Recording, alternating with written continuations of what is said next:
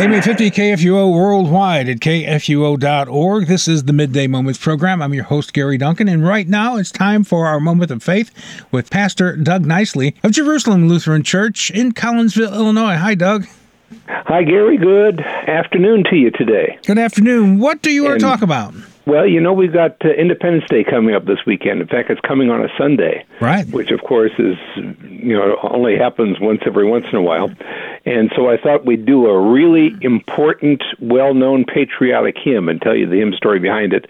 It's called the Battle Hymn of the Republic. I suspect you've heard about it. Yes, I have at one time or another, and even sung it a few times. Yes, but I don't well, know the backstory, so you're going to share well, that with let's us. Do the backstory. That's that's the job for today. Okay. Okay.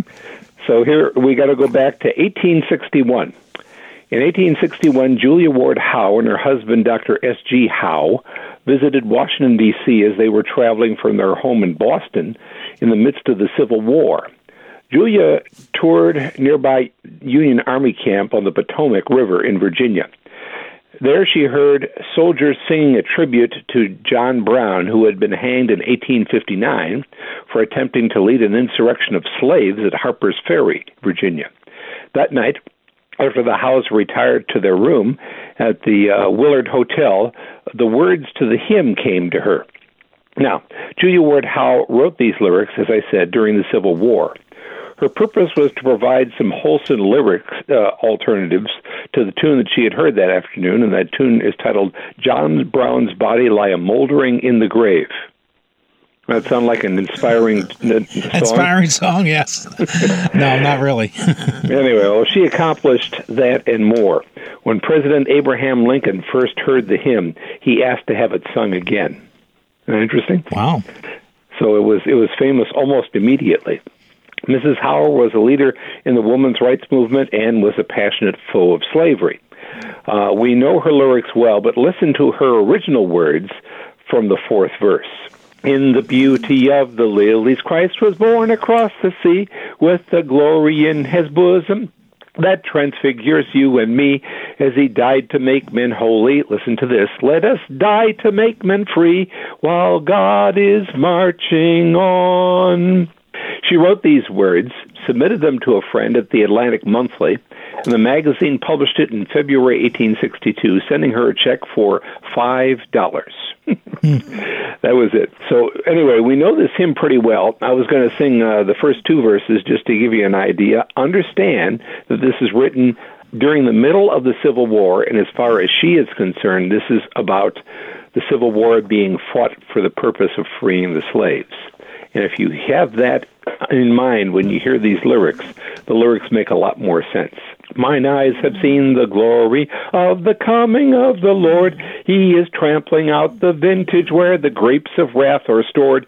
He has loosed the fateful lightning of his terrible swift sword. His truth is marching on. And then the second verse. I have seen in the, the watchfires of a hundred circling camps.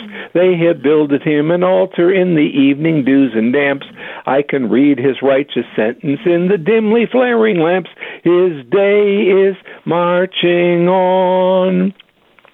Well, actually, the text is filled with allusions from the Bible. The expression grapes of wrath uh, is a quote from Revelation chapter 14. The sounding trumpet is probably from Revelation chapter 8. For the Christian, the message of this song is that God's truth is eternal. Um, although circumstances may appear overwhelmingly difficult, God will still accomplish his purposes and his truth will endure. So the chorus goes, Glory, glory, hallelujah. Glory, glory, hallelujah. Glory, glory, hallelujah. His truth is marching on. So you can hear the Civil War from the viewpoint of an abolitionist in these lyrics.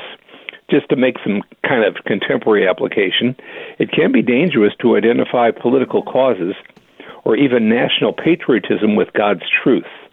Nations may rise and fall, but God's truth remains forever. His truth is marching on.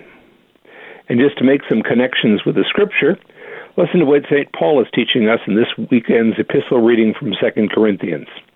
St. Paul writes, For the sake of Christ, then, I am content with weakness, insults, hardships, persecutions, and calamities. For when I am weak, then I am strong. And my point here is that this is the strength that made America strong and great. It is a gift from God to those of us who have never deserved it. It's all grace, and that's uh, intimate to the founding of this country and intimate to what Julia Ward Howe was saying in her lyrics. So this gives us an opportunity, Gary, to understand a little bit more about this this hymn that makes us feel so patriotic but it's also important for us to know that the people who were behind this hymn, especially Mrs. Howe, were people who were absolutely convinced that they were working on the cause of God's righteousness. Right. It's perfect for this Independence Day, and as you said, being on a Sunday too. That's a perfect hymn to uh, reflect on. Yeah, I think, and it's just going to be a good opportunity. I try to sing this hymn on the Fourth of July every year, and I try to remind the people who hear the sermon that this is an abolitionist hymn. And if you see that as a part of America's history, then you begin to understand a little bit more how uh, this whole matter of racism and stuff like that has been ingrained into the history of this country. And this isn't just some sort of new discussion about uh, the problem of racism in the culture in which we live. Right. Let's have a little word of prayer. Okay. Lord, sometimes we need to see our faith as being politically incorrect, even a hundred years ago. Teach us in response to speak the truth in love. When we are weak, then we are strong in your hands. For we pray this in the name of Jesus, the Savior of the world. Amen. Amen. What about next week? Well, next week I got an interesting little thing. I thought, remember, we we went through the whole Lenten season talking about the spirituals, and I thought we had covered most of them. But I got another one that we didn't cover. For oh, okay. And this is an interesting one. This is called "My Lord, What a Morning." My remember Lord. that one? No, I don't. Well, my Lord, what a morning when the sun begins to shine, um, or when the stars begin to shine. So actually, we're looking at the connection between the hymn and the prophecies of the book of Revelation. Okay. Hmm.